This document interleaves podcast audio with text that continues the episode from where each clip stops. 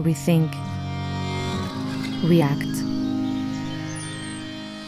Bonjour et bienvenue chez Rethink and React, le podcast qui explore l'impact de nos actions sur l'environnement et notre santé. Je suis Patricia et ici, nous rencontrons des scientifiques, des entrepreneurs, des athlètes, mais pas que. Je suis convaincue que nous pouvons changer l'avenir qui nous a été légué en agissant dans tous les secteurs. Alors, venez avec moi découvrir comment chaque invité participe au changement. Dans ce nouvel épisode, je suis avec le biologiste Jérôme Grémont.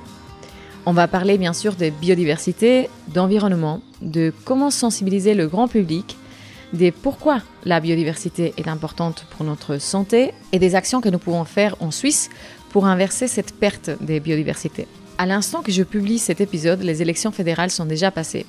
Et malgré le fait que les représentants des Verts euh, ont diminué, j'espère, peut-être utopiquement, je vous l'accorde, que les partis qui représentent euh, les citoyens et citoyennes qui vivent en Suisse tiennent de plus en plus compte de cette réalité, de cette perte de biodiversité. Dans la description de l'épisode, je vous laisse, comme toujours, les liens vers des rapports, des publications et d'autres épisodes qui ont, d'une façon ou d'une autre, un lien avec euh, cette thématique, comme la conférence de Marc-André Sellos ou alors celle de Anaël sur la syntropie. D'ailleurs, euh, épisode passionnant. Et maintenant, place à mon invité. Moi, c'est Jérôme Gremaud, je suis biologiste et puis euh, je suis passionné de nature depuis, euh, depuis très longtemps, en fait, depuis, euh, depuis mon enfance. J'ai toujours été curieux des petites choses qui courent, qui sautent, qui volent. Et puis, ben, c'est vrai que maintenant, j'en ai fait mon métier. Mon implication, en fait, elle a longtemps été par le biais d'associations. Ben, j'ai longtemps été moniteur pour Natura, par exemple, ou bien pour, pour des petites associations comme le Cercle Mythologique ou Nos Oiseaux, etc. Et puis, euh, actuellement, je fais toujours partie de, de comité, donc j'ai une, je m'engage au niveau associatif. Moi, je me vois plutôt comme un traducteur. Ça veut dire que j'ai l'impression que euh, j'essaye vraiment de sensibiliser les gens aussi à ce qui les entoure, à la nature de proximité. C'est ça qui me, c'est ça qui m'anime en fait. On voit que tu as plusieurs euh, casquettes pour sensibiliser le, le, plus possible. Explique-nous un petit peu plus sur, euh, sur les projets que tu fais ou que tu as fait. Mm-hmm. Alors, écoute, au niveau associatif, on a fait euh, il y a différentes choses. Il y a euh, au, au, niveau très concret, il y a des, euh, il, y a, il y a par exemple des haies qui ont été plantées euh, en collaboration avec des agriculteurs, par exemple. Il y a aussi des choses, qui ont, enfin des, des sorties nature qui sont organisées. Je suis aussi membre d'une association qui s'appelle FreeBat, le, un groupe fribourgeois pour l'étude et la protection des chauves-souris, où là on vient d'organiser la nuit des chauves-souris, où là c'est une c'est une activité qui s'adresse aux familles, par exemple, pas que, mais au grand public, pour leur montrer en fait ce qu'est le monde des chauves-souris et puis les sensibiliser à ces, euh, à ces animaux-là, par exemple. On fait aussi des activités euh, avec le cercle mythologique. Euh, on est en train d'éditer un livre qui s'appelle L'Atlas des oiseaux nicheurs du canton de Fribourg. Et puis là, l'idée, c'est de mettre à disposition des informations de base sur les transformations qui ont affecté les oiseaux ces 30 dernières années. Donc là, c'est plus aussi un livre, c'est aussi un livre qui va s'adresse au grand public, mais c'est aussi un livre qui cherche à, à, à, à, montrer en fait clairement à l'aide de chiffres les changements qui se sont opérés autour de nous pendant ces 30 dernières années. C'est super. À l'échelle régionale. Bah, on mettra dans la description de l'épisode tous les liens, hein, comme, euh, comme ça, pour euh, ceux qui nous écoutaient, vous pouvez aller voir. Les sorties nocturnes pour voir les chauves-souris, elles fonctionnent comment? Alors par exemple, à la nuit des chauves-souris, c'est, c'est, une sortie en soirée qui commence vers 8h, qui finit vers, euh, vers 10, 22h30. Et puis euh, là, on, fait des postes, on est, on est une équipe, et puis on, explique différentes, euh, euh bah, différents aspects de la vie des chauves-souris. Aussi pourquoi les chauves-souris vivent proches des gens, qu'est-ce que les gens peuvent faire s'ils trouvent une chauve-souris chez eux, comment elle se déplace dans la nuit, etc., etc. Ah ouais. Mhm. Bah en fait 8 heures c'est pas très tard hein, donc euh, pour les familles c'est chouette. Alors c'est clair que bah, c'est assez c'est assez chouette aussi de voir avec les enfants comment ça se passe parce que souvent pour eux ben c'est une sortie le soir alors c'est vraiment déjà rien que ça c'est l'aventure. C'est l'aventure. et puis euh, et puis c'est vrai qu'on n'a pas besoin de faire tard pour euh, montrer les chauves-souris simplement une sortie en soirée comme ça ça ça suffit. Et puis tu parlais des haies avec les agriculteurs est-ce que tu peux nous en parler un peu plus euh, pour qu'on puisse tous comprendre pourquoi les haies. Oui, alors ça c'est un, un, exemple parmi d'autres. C'est aussi quelque chose que je fais au niveau professionnel, c'est-à-dire que de mettre en place en fait des, des milieux naturels, de, de, revitaliser par exemple des zones agricoles.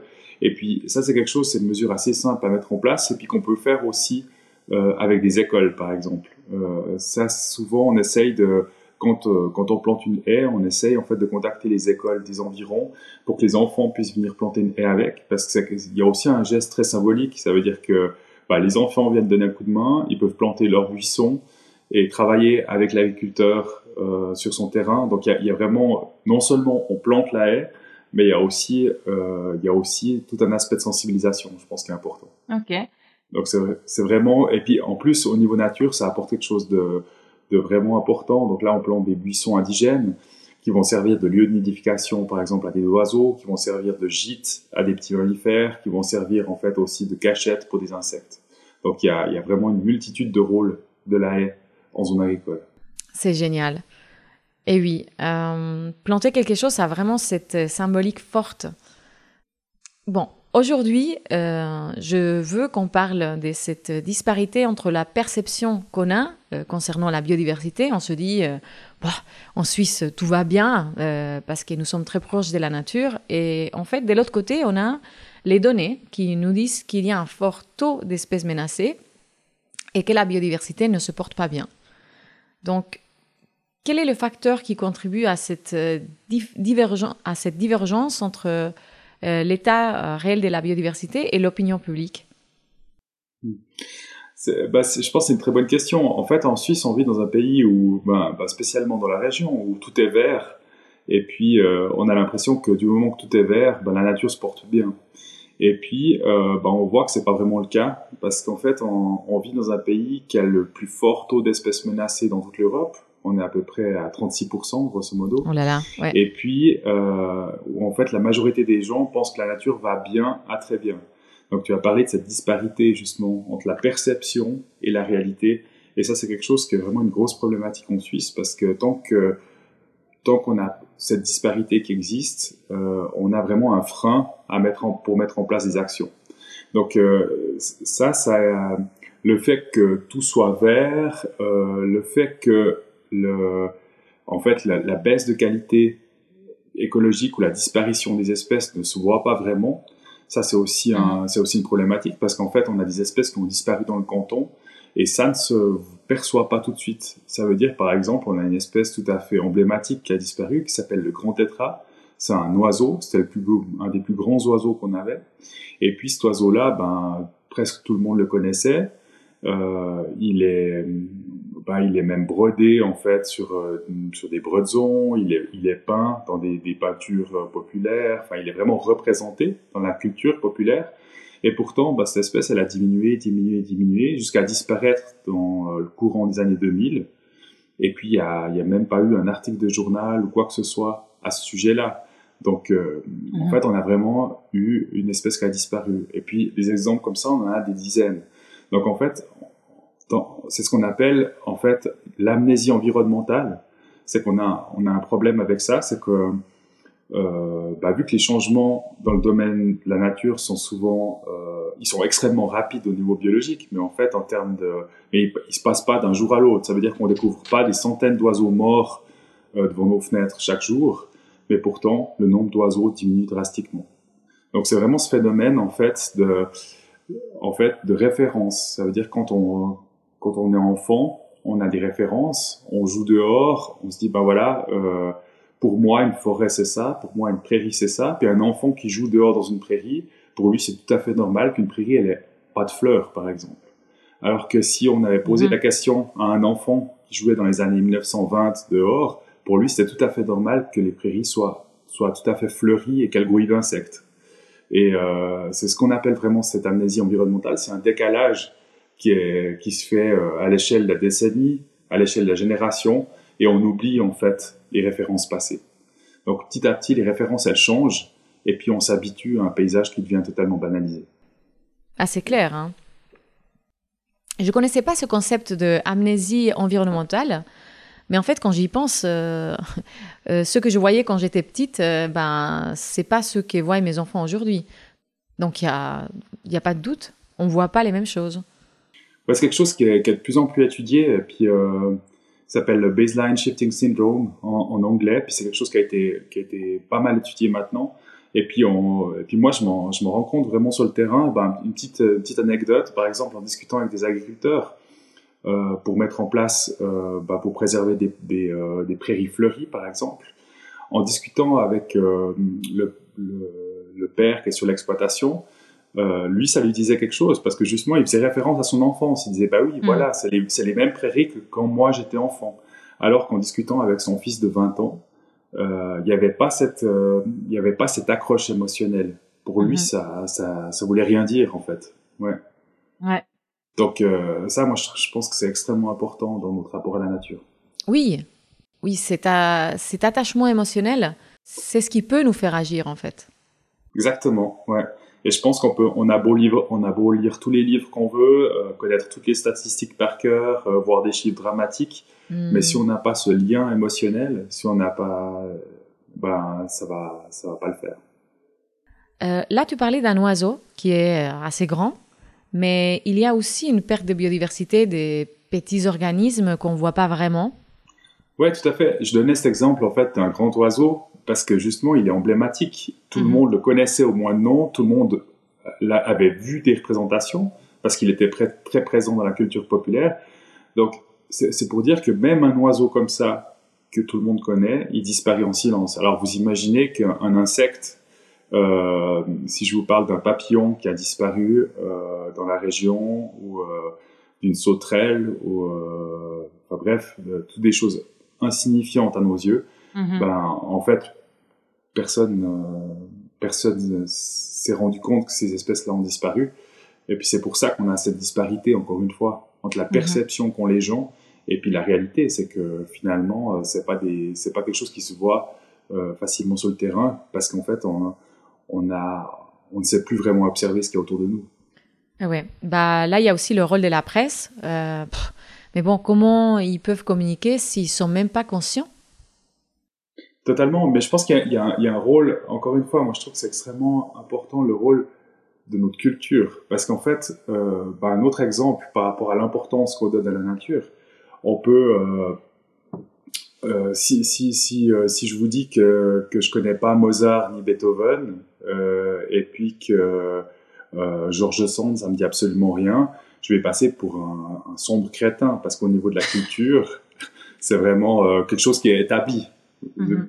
Et puis par contre, au niveau nature, euh, si euh, si, je te dis euh, si je te dis que j'ai mangé un homard et puis que c'est un mollusque ou que enfin bref, bah finalement personne va remarquer et puis c'est quelque chose qui qui passe tout à fait parce que parce qu'en fait on a on a un manque de culture dans ce domaine-là. Et puis et puis ça c'est forcément c'est quelque chose, euh, c'est un, un, domaine en fait qui est complètement négligé. Et puis on a perdu en plus des références. Bah, ça c'est aussi intéressant avec la mhm. littérature. On voit que des œuvres littéraires d'il y a, il y a une centaine d'années citaient euh, beaucoup plus de noms de plantes, d'animaux, de références à la nature que, que des œuvres actuelles. Il y a même une, une étude qui a montré que dans l'œuvre de Disney, euh, il y avait beaucoup plus d'espèces qui étaient représentées dans les dessins animés euh, il y a il y a, des dizaines d'années en arrière qu'actuellement. Donc on, a vraiment un appauvrissement dans tous les domaines au niveau de la nature, c'est-à-dire autour de nous, mais aussi dans les représentations qu'on en a. Et c'est tout à fait logique par rapport à ce que tu disais euh, avant. Si on se déconnecte de plus en plus de cette nature riche, fleurie, euh, si nous passons de plus en plus de temps enfermés entre quatre murs, et face à des écrans d'ailleurs, si notre contact le, plus proche des arbres qui nous donnent les fruits, c'est euh, par exemple quand nous passons euh, au marché ou euh, pour d'autres quand on est dans le coin fruits et légumes au supermarché, bah c'est clair que cette perte de biodiversité ne représente rien pour nous. On est déconnecté, donc on n'est pas capable de faire ce lien. Ouais, je pense que c'est effectivement assez logique, mais je pense que c'est des très bons indicateurs, bah, justement les œuvres littéraires ou bien simplement les dessins animés qu'on montre à nos enfants, c'est des très bons indicateurs de cette relation aussi à la nature. Alors, parlons de ce rapport de l'IPBES, ce rapport qui nous dit quel est l'état de la nature et les risques à associer. Bon, déjà, qu'est-ce que c'est l'IPBES Alors l'IPBES, c'est vrai que c'est une plateforme intergouvernementale, c'est un peu l'équivalent du GIEC euh, qui travaille sur le climat, mais à l'échelle de la biodiversité. Donc ça veut dire que c'est vraiment euh, une plateforme de scientifiques qui sont euh, qui sont mandatés par les États en fait pour euh, pour rendre compte en fait de l'état de la biodiversité au niveau mondial et à l'échelle des différentes régions, Europe, Asie, etc. Et puis l'idée c'est vraiment en fait de synthétiser tout ce qui est connu à l'état actuel au niveau des publications scientifiques pour bah, pour montrer un peu l'état la biodiversité sur Terre actuellement qu'est-ce qu'il faut faire pour inverser la tendance? Parce que c'est vrai qu'on parle beaucoup de climat, euh, mais en fait, on a, vraiment un très très gros problème avec la biodiversité. Et puis, euh, bah, ça, on le montre en fait au niveau des, euh, analyses de risques. Euh, c'est un des plus grands risques bah, qu'est en train de vivre notre société, c'est la perte de biodiversité sur Terre. Quand je réfléchis à, celles et ceux qui ne croient pas les conclusions de ce rapport, euh, il y a des arguments qui me viennent à l'esprit, genre euh, ah de toute façon la Suisse est trop petite, quelque chose disparaît ici, mais ça se déplace euh, simplement ailleurs, il s'exagère, ça n'a pas d'importance. Qu'est-ce que tu dirais? Alors moi j'ai déjà entendu aussi bah, des, gens plutôt que de, nier ces chiffres en fait qui les minimisent, mais en fait on a on a je dirais qu'on a on a affaire au même ressort en fait que par rapport au climat. Euh, on essaye toujours de dire bon bah voilà finalement c'est pas un si grand problème que ça ou alors une perte d'espèces. Euh, on n'est pas tant responsable que ça parce que euh, la Suisse compte pour tant de pourcents. Bah, on a exactement les mêmes arguments au niveau du climat. On dit mais pourquoi faire des efforts chez nous alors que la Chine pollue beaucoup plus? C'est un peu ça les, arguments mais en fait euh, bah, il faut se rendre compte qu'on a un bah, si, on ramène ça au climat c'est qu'on a un, on a un taux d'émission par personne, et pas seulement au niveau du pays, mais par personne, qui est, absolument euh, euh, stratosphérique par rapport à des euh, par rapport à des populations africaines, par exemple. Alors on peut, bien se dire, ouais, mais finalement la Suisse, euh, au niveau des gaz à émission, des gaz à, à effet de serre, elle, elle, elle émet qu'une faible proportion mondiale. Mais si tout le monde réfléchit comme ça, ben on fait rien, puis on arrête, c'est fini. Et puis on est d'accord. On est d'accord, c'est c'est pas un argument qui tient. Euh, au niveau de la biodiversité, c'est exactement la même chose. On ne va pas pouvoir faire des avancées sans que, sans que tout le monde se sente concerné par cette problématique et puis que tout le monde fasse des efforts, ça c'est clair. Mais en fait, je pense que bah, bah là, on arrive à... Je crois qu'il faut, il faut se rendre compte en fait qu'on a, on a une même problématique, mais euh, c'est deux, deux faces de la même médaille, si on veut, que ce soit au niveau de la problématique euh, des, des changements climatiques ou de la perte de biodiversité c'est que finalement, on a, on a une pression sur notre environnement qui est beaucoup trop forte, qui n'est pas supportable. Et puis, euh, bah, suite à ça, on a des, on a des conséquences. Et puis, c'est des conséquences, en fait, qui, euh, bah, qui, pèsent, euh, qui pèsent sur nos sociétés, et qui vont peser de plus en plus sur nos sociétés par rapport aux risques qu'elles font peser euh, sur le maintien de nos conditions de vie, tout simplement. Ouais. Et donc, pour euh, ceux qui minimisent et qui insistent sur sur l'idée que les populations se déplacent et que c'est pas si grave, tu dirais quoi? Bah En fait, on peut, on peut toujours minimiser. Bah, pas typiquement le, le grand tétra. Je peux revenir à cet exemple. Donc, effectivement, on peut se dire, bah, finalement, c'est une, perte locale. Ça veut dire qu'en plus, l'espèce est encore présente en Suisse. Euh, donc, en fait, les populations des préalpes ont disparu. Et alors, tout le monde, personne n'a rien remarqué. On continue à vivre la même chose. Il n'y a aucun euh, on n'a aucun, eu aucun effet. Ce qu'il faut se rendre compte, c'est que ces populations-là, elles sont totalement uniques. Ça veut dire qu'on aura, euh, on a encore des populations, a vu par exemple, mais elles ont un autre patrimoine génétique, elles ont d'autres habitudes, elles ont, c'est la même espèce, mais euh, on n'a pas, on n'a pas exactement les mêmes, euh, les mêmes caractéristiques de cette espèce. Chez, les grands tétras qui étaient là, ils étaient adaptés depuis des millénaires, depuis des dizaines de milliers d'années à nos montagnes, à nos conditions, euh, à, à, des sources de nourriture un peu particulières. Et puis c'est un patrimoine en fait, finalement qu'on a totalement perdu. En mmh. fait, moi je pense comme euh, en fait comme comparaison, c'est comme si je disais bah, finalement le château de Gruyère. Franchement, il y a des y a des, dizaines de milliers de châteaux en Suisse. Autant en faire un parking, hein, franchement. On le détruit, on récupère les pierres, puis on fait un parking. Il y a, y a, assez de châteaux en, Europe. C'est la même chose. Ah ouais, c'est un, un super exemple. La question maintenant, est-ce que qu'est-ce qu'on fait pour euh, sensibiliser le grand public? Euh, Penses-tu, je sais pas, à la fresque de la biodiversité, par exemple? Ouais, alors bah déjà, je pense que sensibiliser le grand public, tout le monde, c'est vraiment euh, extrêmement important. Euh, ça, c'est vraiment une des tâches euh, les plus importantes. Par contre, ça prend du temps. Et est-ce qu'on a encore ce temps? Ça, c'est une question qu'on peut se poser. Je pense que moi, j'ai fait ces fraises de la biodiversité. Moi, je pense que c'est un très bon outil, en fait, parce qu'on on part, comme pour les fraises du climat, on part de la base. Et puis, on, on essaye de donner un, un, un, socle commun de connaissances à tout le monde pour pouvoir appréhender les, la problématique euh, qui se pose à nous, quoi, en tant que, en tant que société.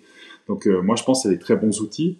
Après, je pense qu'il faut faire attention dans le sens que, encore une fois, si on veut vraiment faire changer les choses, euh, la fraise de la biodiversité, ça reste des chiffres, ça reste des, des réflexions, et puis euh, on doit on doit aussi veiller à à, de, à ce qu'il y ait de l'émotion là derrière. Donc euh, je pense que si on veut vraiment changer les choses, il faut vraiment aussi euh, ben il faut vraiment veiller à ce que les enfants aient accès à la nature, qui est, qui est vraiment euh, des cours dehors, euh, qui est très tôt euh, un lien avec la nature qui se fasse et puis qu'ils puissent explorer eux-mêmes en fait leur, euh, leur environnement en fait qui soit soit pas trop un monde aseptisé. Arrêter de vivre dans un monde aseptisé. Mmh.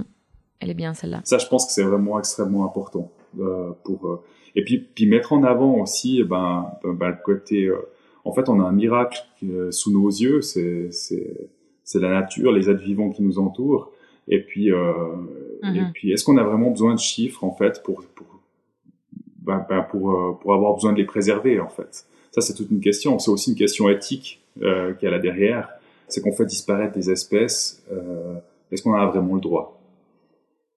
Tout simplement. C'est une question que je pose Bah, à vous qui nous écoutez, de répondre chez vous. Est-ce qu'on a vraiment le droit? Moi, j'ai ma réponse, que vous connaissez euh, sans doute.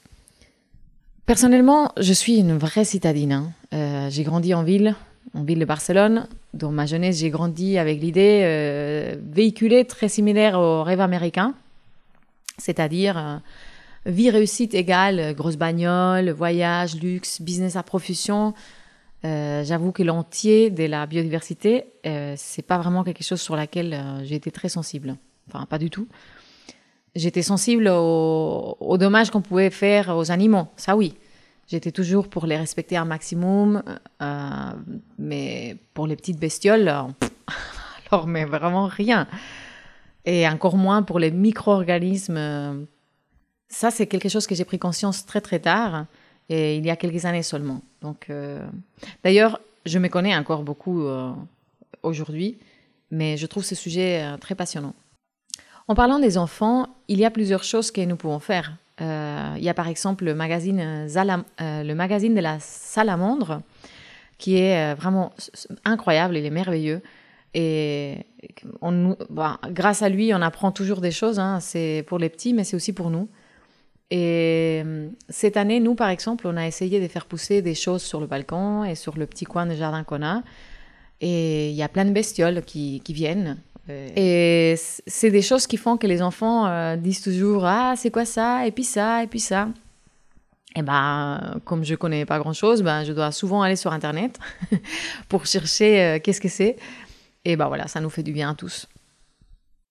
Mais je pense que ça, c'est important aussi euh, de, de, de bien se rendre compte aussi. On a, on a des fois peur de, de, se pencher là-dessus parce qu'on a l'impression que c'est compliqué. Il y a des, on ne saura pas répondre aux questions des enfants. Quelle est cette espèce euh, Qu'est-ce que c'est ça? Puis en fait, moi, j'ai vraiment l'impression que c'est secondaire.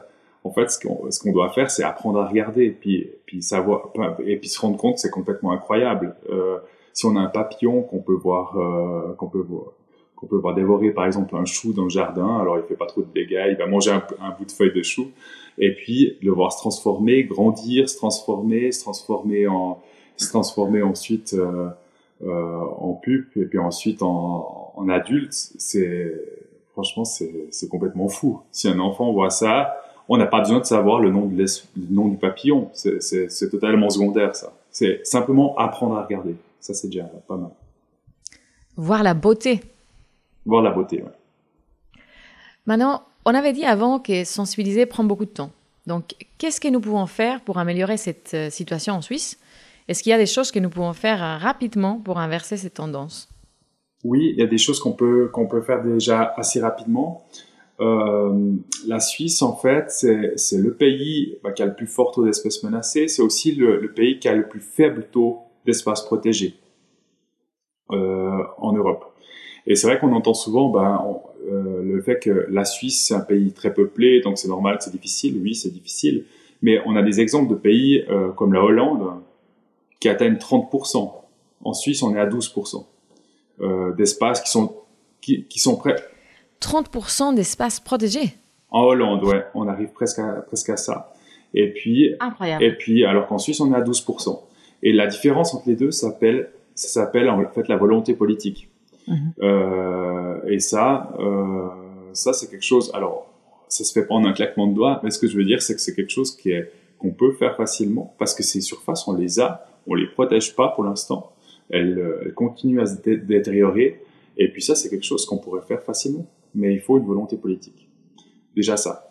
Euh, après, euh, des, mesures euh, qu'on peut faire, c'est, on a des très bonnes, on a souvent des très bonnes lois en Suisse. Euh, elles sont malheureusement assez mal appliquées euh, au niveau de la conservation des, des milieux naturels, par exemple. Donc ça, c'est quelque chose qu'on peut aussi améliorer assez facilement. donc rien que ça, ça permettrait déjà de, de de, de changer, changer les règles du jeu. Donc. Et puis après, après quelque chose qui pourrait se faire aussi assez facilement et puis qui est en train de se faire, je trouve. Enfin moi, quelque chose qui m'impressionne, c'est par exemple la nature en ville. Euh, je pense que ça, c'est quelque chose, c'est un changement qu'on voit euh, ces dernières années. Euh, souvent, euh, les, les, services d'entretien dans les villes, ils font des efforts. Euh, on voit des changements euh, dans l'entretien différencié. Donc il y a des, des, prairies fleuries qui sont mises en place, il y a des, des plantes indigènes, euh, il y a des structures. Alors des fois, ça fait réagir certaines personnes parce que ça fait un peu chenille comme ça, des tas de cailloux, des tas de, de branches. Mais c'est vraiment des choses qui sont très très importantes pour la biodiversité. Nous avons besoin des volontés politiques, de faire appliquer les, les lois. Petite pensée pour l'association Avocate pour le climat. Salut les amis. Et renaturer dans les villes. Et il faut retenir que le tas des cailloux et des branches sont très importants. C'est pas du chenille, c'est ce qu'il faut retenir. non, c'est pas du chenille. Et là, je veux juste citer une étude qui a été faite à Barcelone. Cette étude euh, sort avec la règle 3, 30, 300. Exactement. Ouais. Donc, pour être plus heureux, plus heureuse, euh, mm -hmm. il faut voir trois arbres depuis chez soi, euh, que le 30% du quartier soit arboré. Ouais mmh. et être à au moins 300 mètres d'une énorme euh, forêt, non. D'une zone nature. D'un ouais. énorme jardin ou d'une forêt. Exactement, ouais. Alors c'est intéressant parce que j'ai lu cette étude et puis je la trouve, euh, je la trouve très chouette parce que finalement, euh, bah, je crois que c'est ça qu'il faut retenir quand même. C'est que euh, on, se pose la question, mais finalement, à quoi bon faire, à quoi bon faire ces efforts, à quoi bon planter des arbres? Alors oui, on dit, ben, il faut planter des arbres en ville au niveau réchauffement et tout, mais, je crois que tout simplement, c'est la clé de notre bonheur aussi, la nature. Et puis, euh, et puis en fait, on peut pas vivre sans nature. Ça, je crois qu'il faut qu'on s'en rende compte. Et, euh, et, et j'ai lu pas mal d'études dernièrement aussi bah, par rapport à, à la perception, bah, simplement par rapport au chant des oiseaux. Euh, bah là aussi, c'est un facteur de santé mentale qui est vraiment extrêmement important, en fait, en termes de, de dépression, simplement. Euh, les personnes qui ont vraiment accès euh, à des zones nature, ils peuvent aller se ressourcer, écouter le chant des oiseaux, elles souffrent beaucoup moins, en fait, de problèmes psychologiques, euh, souvent, que, que des personnes qui n'ont pas accès à, ce genre de surface. Nous faisons partie de la nature et c'est assez logique, en fait. Euh, si on renforce la présence des plantes, des oiseaux, d'autres euh, choses, bah, des oiseaux et autres, bah, ça nous fait du bien. D'ailleurs, c'est peut-être aussi pour ça qu'on cherche souvent à avoir des animaux des compagnies, comme on les appelle, hein, les chats, les chiens et d'autres peut-être. Bon, on arrive gentiment à la fin de notre entretien. Avant de, nous, avant de vous laisser, euh, Jérôme, comment tu vois l'avenir? Alors, en termes de biodiversité, euh, je pense qu'on va continuer à perdre. Euh, la tendance montre qu'on continue à perdre des espèces, malheureusement. Et puis, il faut pas se cacher qu'on va devoir faire d'énormes efforts pour inverser cette tendance. Donc, donc c'est vrai que l'avenir, en fait, moi, je le trouve, je le trouve, je le trouve quand même motivant parce qu'il y a énormément de choses à faire. Dans le sens qu'on peut le faire, on sait ce qu'il y a à faire, et, et si on le fait, on arrivera à inverser la tendance. Par contre, c'est vrai que ben, je me rends compte aussi ben, tous les obstacles qui sont posés là en travers. Ça veut dire que actuellement, on, euh, on délivre euh, beaucoup plus de subventions qui sont néfastes à la biodiversité que de subventions en faveur de la biodiversité. On a un facteur 1 à 100 à peu près. Donc, euh, donc euh, c'est difficile dans ces conditions-là d'inverser la tendance parce que on n'est même pas en train d'essayer d'inverser la tendance, on est toujours en train de perdre beaucoup. Donc c'est c'est vraiment c'est compliqué dans ce contexte-là de, de, de, faire quelque chose de, de vraiment efficace. Bah, c'est très intéressant. D'ailleurs, euh, à vous qui nous écoutez, passez ce message aux politiciens, politiciennes. Hein. Est-ce que tu peux nous donner un, exemple concret euh, des subventions qui a fait du mal, qui fait du mal à la biodiversité? On a beaucoup de, oui, il y a, beaucoup de cas. Euh, bah, il y a des subventions, euh, y a des, subventions, bah, par exemple au niveau agricole, bah, pour pour de l'importation de fourrage, par exemple. Euh, typiquement pour des vaches, pour des vaches, pour la production de lait, on a des vaches qui sont nourries en partie avec avec des tourteaux de soja qui viennent du Brésil. Et puis forcément, ben, on se dit bon voilà, chez nous on voit rien, on a l'impression que tout est propre en guillemets, mais il faut bien s'imaginer que ce soja euh, produit en Brésil, ben, c'est souvent au, détriment des forêts, et puis que ça a un gros impact sur la biodiversité. Alors pas chez nous directement, même si ça a un impact, parce qu'en fait, euh, on augmente aussi la production d'azote dans le système, mais euh, ça a un énorme impact sur, sur, le système en général. Et on continue à, à on continue à, soutenir ce genre de production. Il y a, il y a, il y a un rapport très intéressant de la, de la de, euh, du, forum biodiversité suisse en fait qui, euh, qui recense en fait justement toutes les subventions qui sont néfastes à la biodiversité qui sont délivrées par exemple par la confédération les cantons et les différentes euh, instances politiques donc c'est qui montre en fait bah, bah, vraiment tout ce qui est investi euh, à l'encontre de la biodiversité et par rapport à tout ce qui est investi pour la biodiversité et on est encore dans un dans un, un déséquilibre qui est vraiment important et voici un autre lien que je mettrai dans la description. C'est un rapport assez technique, mais, mais il, est, il fait son travail, c'est-à-dire qu'il il liste vraiment toutes les subventions et puis euh, il permet d'y voir plus clair. Ok. Merci Jérôme. Euh, le mot de la fin? Bah, Le mot de la fin, moi j'ai envie de dire euh, sortez, regardez ce qu'il y a autour de vous.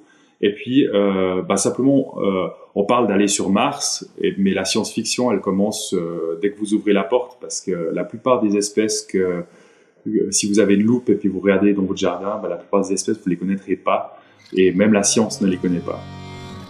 Joli. Alors, armez-vous d'une loupe et vivez la science-fiction chez vous. C'est pas beau ça Merci à Jérôme et merci à vous qui êtes encore là. J'espère que vous avez apprécié cette discussion et que vous repartez avec l'envie d'être plus dehors et de protéger la nature qui nous entoure. Je suis décidée à faire une action collective le printemps 2024. Donc euh, suivez euh, Rethink and React, euh, peut-être sur LinkedIn ou Instagram si vous avez Instagram, pour être informé. Pour euh, revenir au titre de cet épisode, euh, biodiversité entre perception et réalité, vous l'aurez compris, euh, c'est pas parce que nous sommes dans un magnifique pays entouré des montagnes, des lacs, des rivières, avec du vert partout, que notre biodiversité se porte bien. Ici en Suisse, euh, et selon l'Office fédéral de l'environnement, la moitié des milieux naturels et un tiers des espèces sont menacés. Et une des pertes majeures est la perte des diversités génétiques, à laquelle effectivement on pense jamais. Pour vous donner quelques chiffres, 60% des insectes sont en danger ou potentiellement menacés. 95% des prairies et pâturages secs ont disparu depuis 1900. 95%, c'est quand même incroyable. Rappelez-vous que je vous partage les liens utiles dans la description de l'épisode. Et vous savez, ce qu'il y a de beau pour la biodiversité, c'est que nous pouvons tous et toutes déjà agir, même sur un balcon. Et pour ça, euh, je vous conseille d'écouter la passionnée et passionnante Anaëlle des Saint-Tropie. Merci encore et pour faire passer ce message plus loin, bah, partagez-le euh, avec vos amis ou famille ou sur les réseaux sociaux. Prenez soin de vous et à bientôt. Rethink. React.